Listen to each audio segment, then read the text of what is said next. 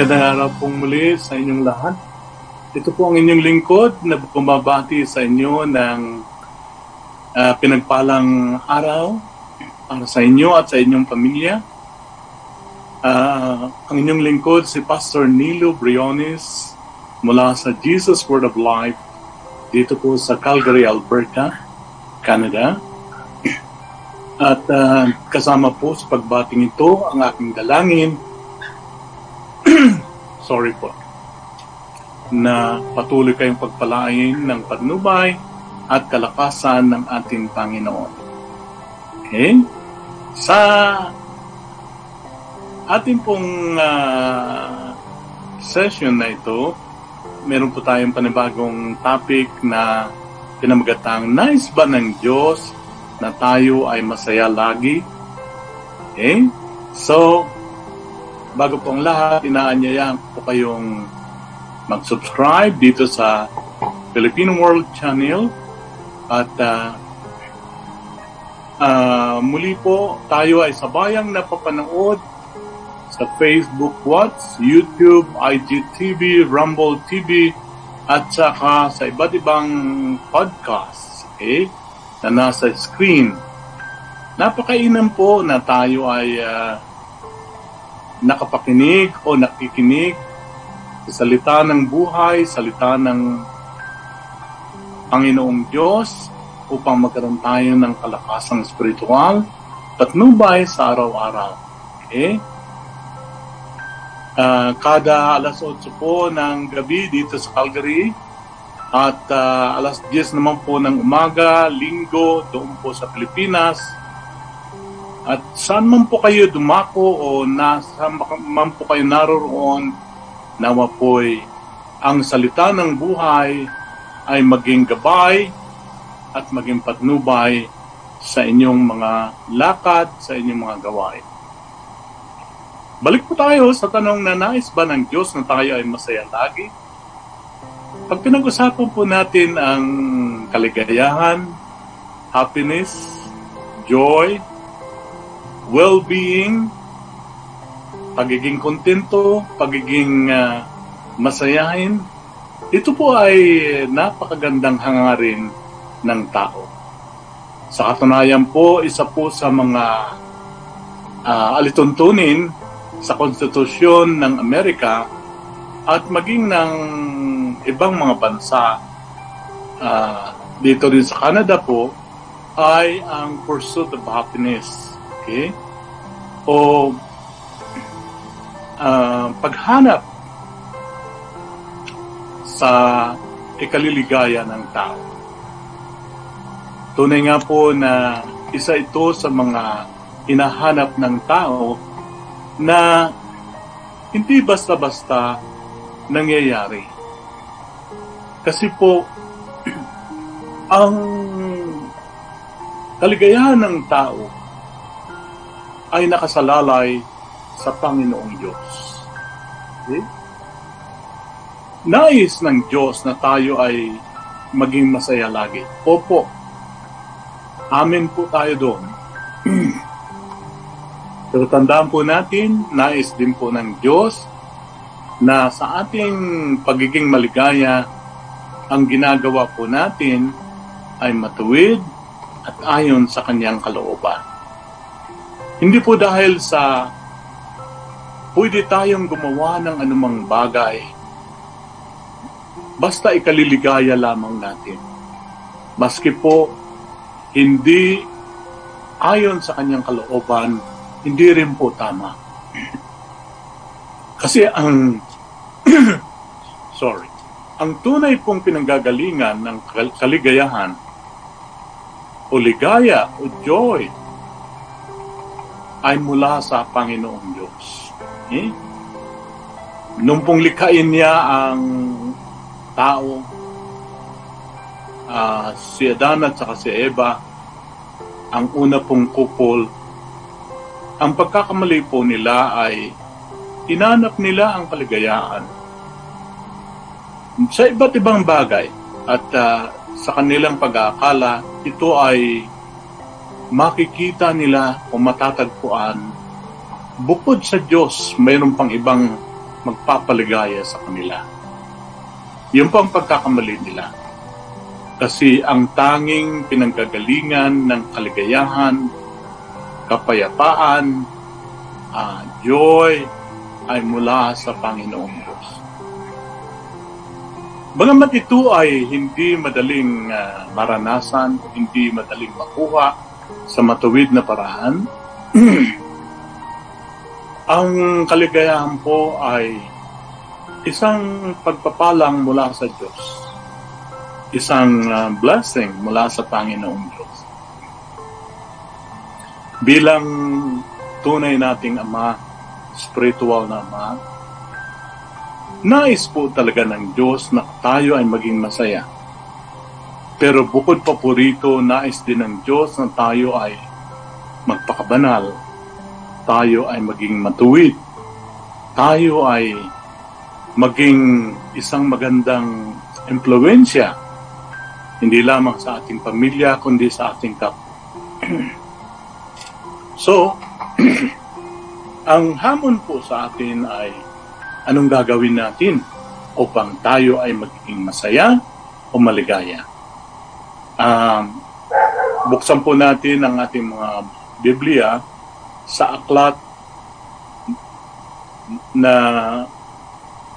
panulat ni Apostol Pablo, sulat niya sa mga taga-Pilipos. Okay? Doon po sa kabanatang apat sa ika-apat na uh, talata na nagsasabing, Magalak kayo lagi sa Panginoon. At sinasabi kong muli, magalak kayo lagi. Okay? Malinaw na nagsasabi ang salita ng Diyos na nais ng Diyos na tayo ay magalaklag. Isang malalim na conviction o nararamdaman mula sa kaibuturan ng puso yung kagalakan.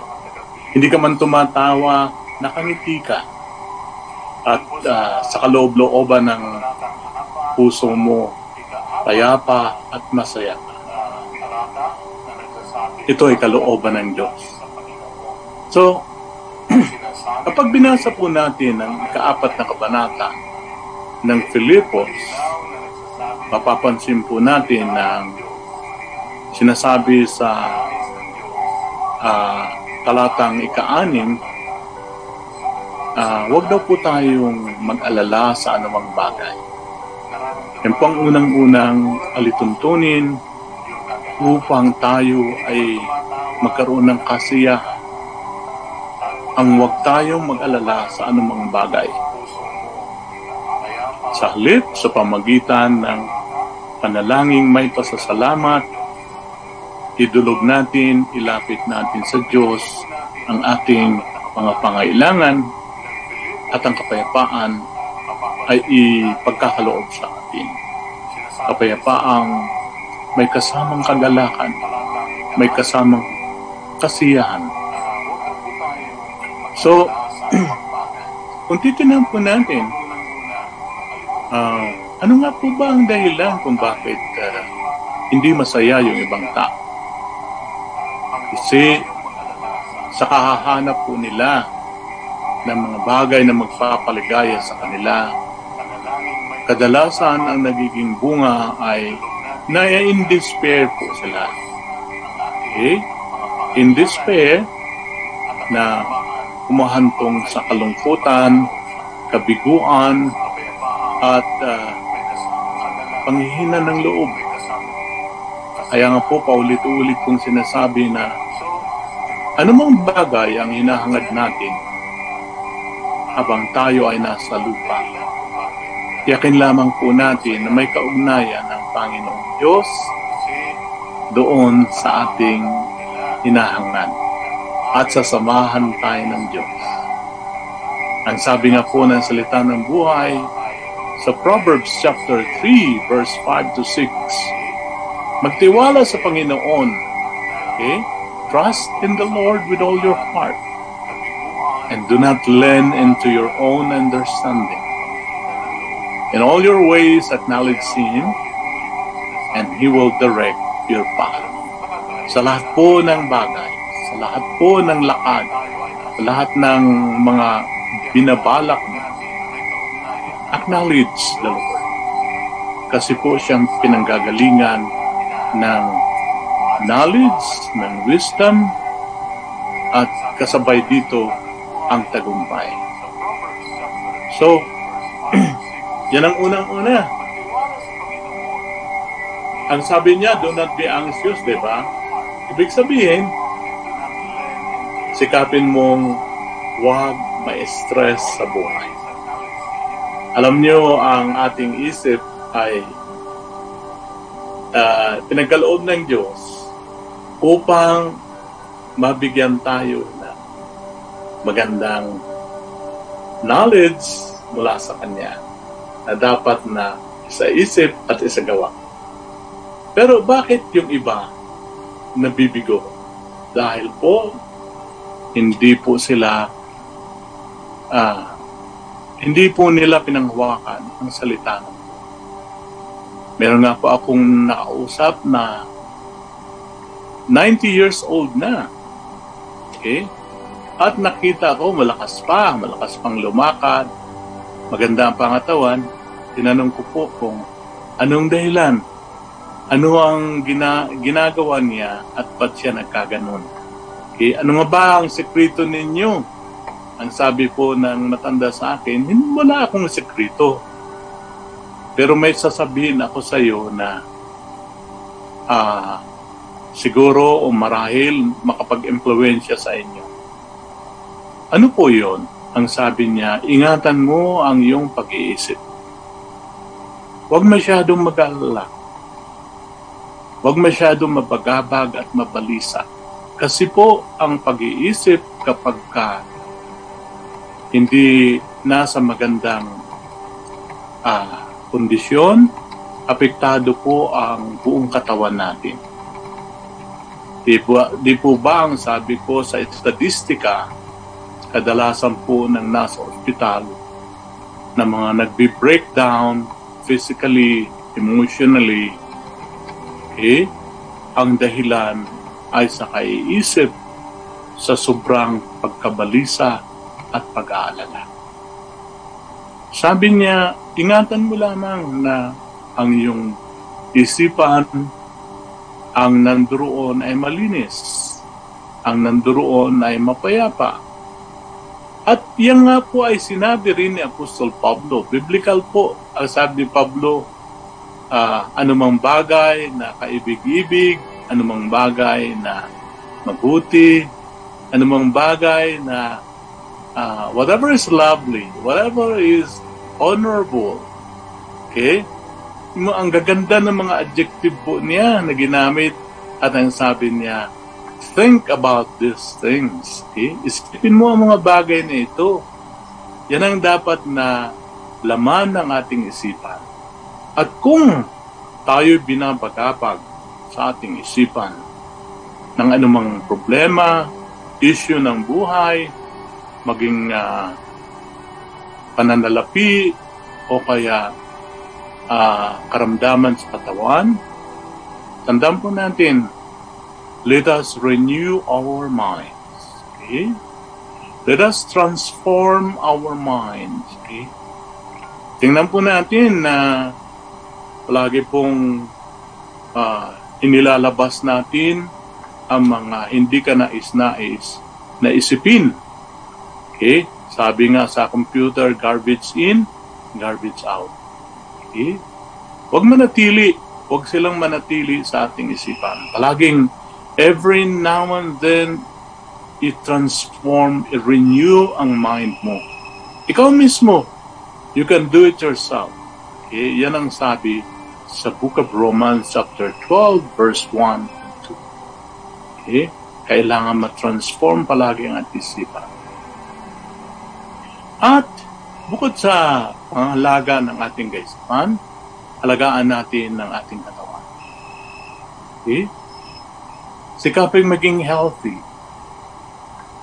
Narinig niyo na po ba ang prescription na half uh, double at saka full. Half, double, at saka full. Ano po yun? Ang ibig sabihin, eat, half, kumain ng kalahati, walk, double, okay, mag-exercise, okay, dobling exercise, ka- doble kaysa sa kinain mo, at ang pangatlo, love in full measure. Magmahal ng tunay, magmahal na tapat. Huwag niyo pong irarambol. Huwag niyo pong irarambol. Kaya sabihin ninyo, ano nga po ba yung Pastor Nilo? Ah, naalala ko na. Eat with full measure. Hindi po, baka yun ang gawin ninyo. Wag po. Okay? Huwag niyong balibalik ta rin. Okay? So, ulitin mo po. Eat, half, walk, double, and then love in full measure. Ang resulta po noon, healthy ang karamdaman. Na heal- nararamdaman mo, healthy ka. You have a healthy mind, sound mind, at ang kalooban mo ay payapa. Kasi kung meron ka mang naging ah, masabi nating nakasakit sa'yo ng damdamin, eh, nakahanda ka palagi magpatawad. Okay? Ang isang taong nagpapatawad ay pinapatawad din ng Diyos. Tandaan po natin yan. Ulitin ko, kapag ka hindi po tayo marunong magpatawad sa ating kapwa, hindi rin po tayo patatawarin ng Diyos.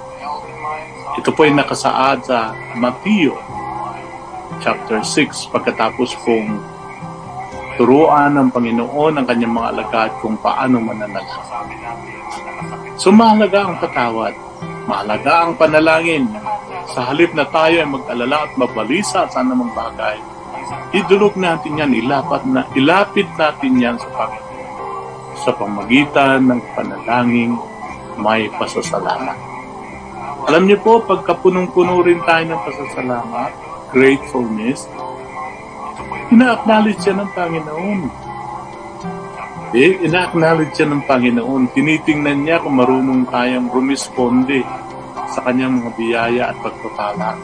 Marunong ba tayo magsabi, Thank you Lord, salamat po. Meron nga akong kasama sa Middle East na matanda rin na may arthritis na pero hindi na wala sa kanya yung pagpapasalamat. Alam nyo, kapag kasumusumpong yung kanyang arthritis, kagad niyang sinasabi, Salamat Lord at ganito lamang ang aking nararamdaman. See? Sa, baw- sa bawat uh, circumstansya, sa bawat pagkakataon ng buhay, mga problema, ma-issue o anumang bagay, palagi niyang hinahanapan ng bagay na ip- ipagpapasalamat sa Diyos. He always find himself giving thanks to God na palagi siyang mayroong salamat Lord sa ganito, salamat sa ganyan. Kaya naman hanggang ngayon, pinagpapala pa ng mahabang buhay. So, una, ulitin ko, ang kaisipan natin ay upang tayo ay mag-rejoice o maging masaya na palaging galak na galak kasi kalooban ng Diyos yan. Ayon sa Filipos 4.4, unang dapat nating ingatan ang ating kaisipan. Punuin natin ang ating kaisipan ng magandang bagay. Ang mga bagay na kapu- kapuri-puri. Mga bagay na kaibig-ibig. Mga bagay na ah, mapagkukunan ng pagpapala. Okay? Huwag yung puro problema. Alam niya ang tao pagka nagkasakit at nandun na sa operating table, yung kanyang pagsusumikap, wala na yun. Ang kanyang naiisip lamang ay mapagaling siya.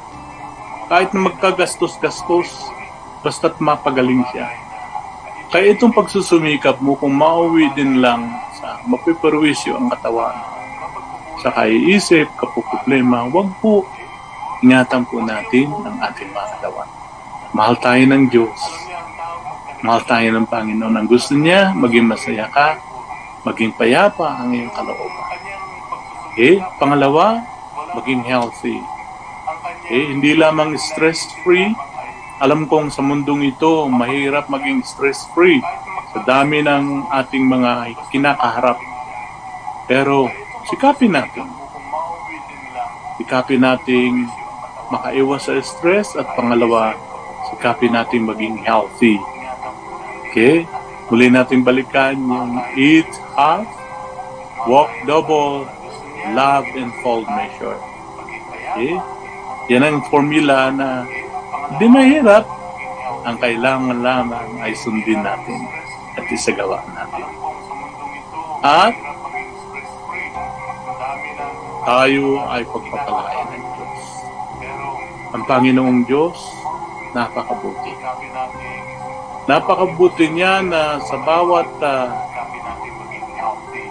problema natin, nandyan siya nakaalala. Parang isang magulang, higit pa sa isang magulang, biological parent. Di ba ang magulang ayaw na ayaw na makita ang mga anak na nasa isang sulok, umiiyak, nagdadalamhati, namimigati, namumroblema, nababalisa, ayaw ng isang biological na magulang. Mas lalo na po sa ating spiritual na magulang ang ating Panginoon Diyos. Ang gusto niya, mamuhay ka ng matuwid at sasamahan ka niya. Tandaan po natin ang sinabi ko sa pasimula, isa lamang po ang pinagmumulan ng tunay na kaligayahan, ang Panginoong Diyos. Sa pamagitan ng panalangin, sa pamagitan ng paglapit sa Kanya at uh, pag uh, pagbigay, pag-surrender sa Kanya ng ating mga lalahanin, bibigyan tayo ng kaukulang kasagutan. The Lord answers prayer, kasagutan na magdudulot sa atin ng kapayapaan. Kaya nga po, mga uh, minamahal kong kababayan, saan man po kayo naruroon, mga Pilipinas o sa ibang bansa, ano man po ang pinagkakabalaan ninyong hanap buhay, gusto ko po kayong isama sa panalangin sa isang maiksing panalangin bilang. Panginoon naming Diyos, pinupuri namin kayo at pinapasalamatan. Dahil nandiyan kayo parati, nakasubaybay sa lahat ng aming gawain. Dalangin ko ang aking mga kababayan, ang aking mga kaibigan, mga magulang, ano man ang kanilang mga uh, gawain, Panginoon. Abutin niyo po sila at nawa po ay patuloy niyong iparanas din ang ang inyong patnubay at pag-iingat upang sila, upang kaming lahat ay makapamuhay ng matuwid at banal at higit sa lahat, kami ay makaranas ng inyong uh, ipinangakong buhay na masagana, buhay na pinagpala, isang masayang pamumuhay, isang mayap, payapang pamumuhay para sa amin lahat. Inaangkin po namin ng may taos pusong salamat ang inyong pagpapala sa amin, ang inyong blessing sa amin. In the holy name of Jesus Christ, our Lord and our Savior, and in the power of the Holy Spirit. Amen. Kung nais po ninyong mag-donate, uh, email lamang po kayo sa jwall underscore Calgary at show.ca. At tayo po ay tumutulong sa mga pastors na walang kakayahan, no, lalong-lalo na po sa ating bayan na sila po yung mga lingkod ng Diyos na nagsusumikap na maibahagi ang salita ng buhay. Bagamat uh, ganun ang kanilang ginagawa ay uh, nangailangan ng tulong, lalo na po sa kanilang physical na mga karamdaman. Kung kayo ay na-bless pagpalain po kayo ng Panginoon. Okay? At ah, isa na naman pong ah, ah, pinagpalang sesyon ang ating natapos. Sa, sa susunod po, magkita-kita tayo muli. Huwag po na, huwag po kayong makakalimot na mag-subscribe dahil atin po ito ang programang ito para sa atin. Para sa kapurihan at karangalan ng ating Panginoong Diyos na siya nating gabay sa pamagitan ng salita ng buhay.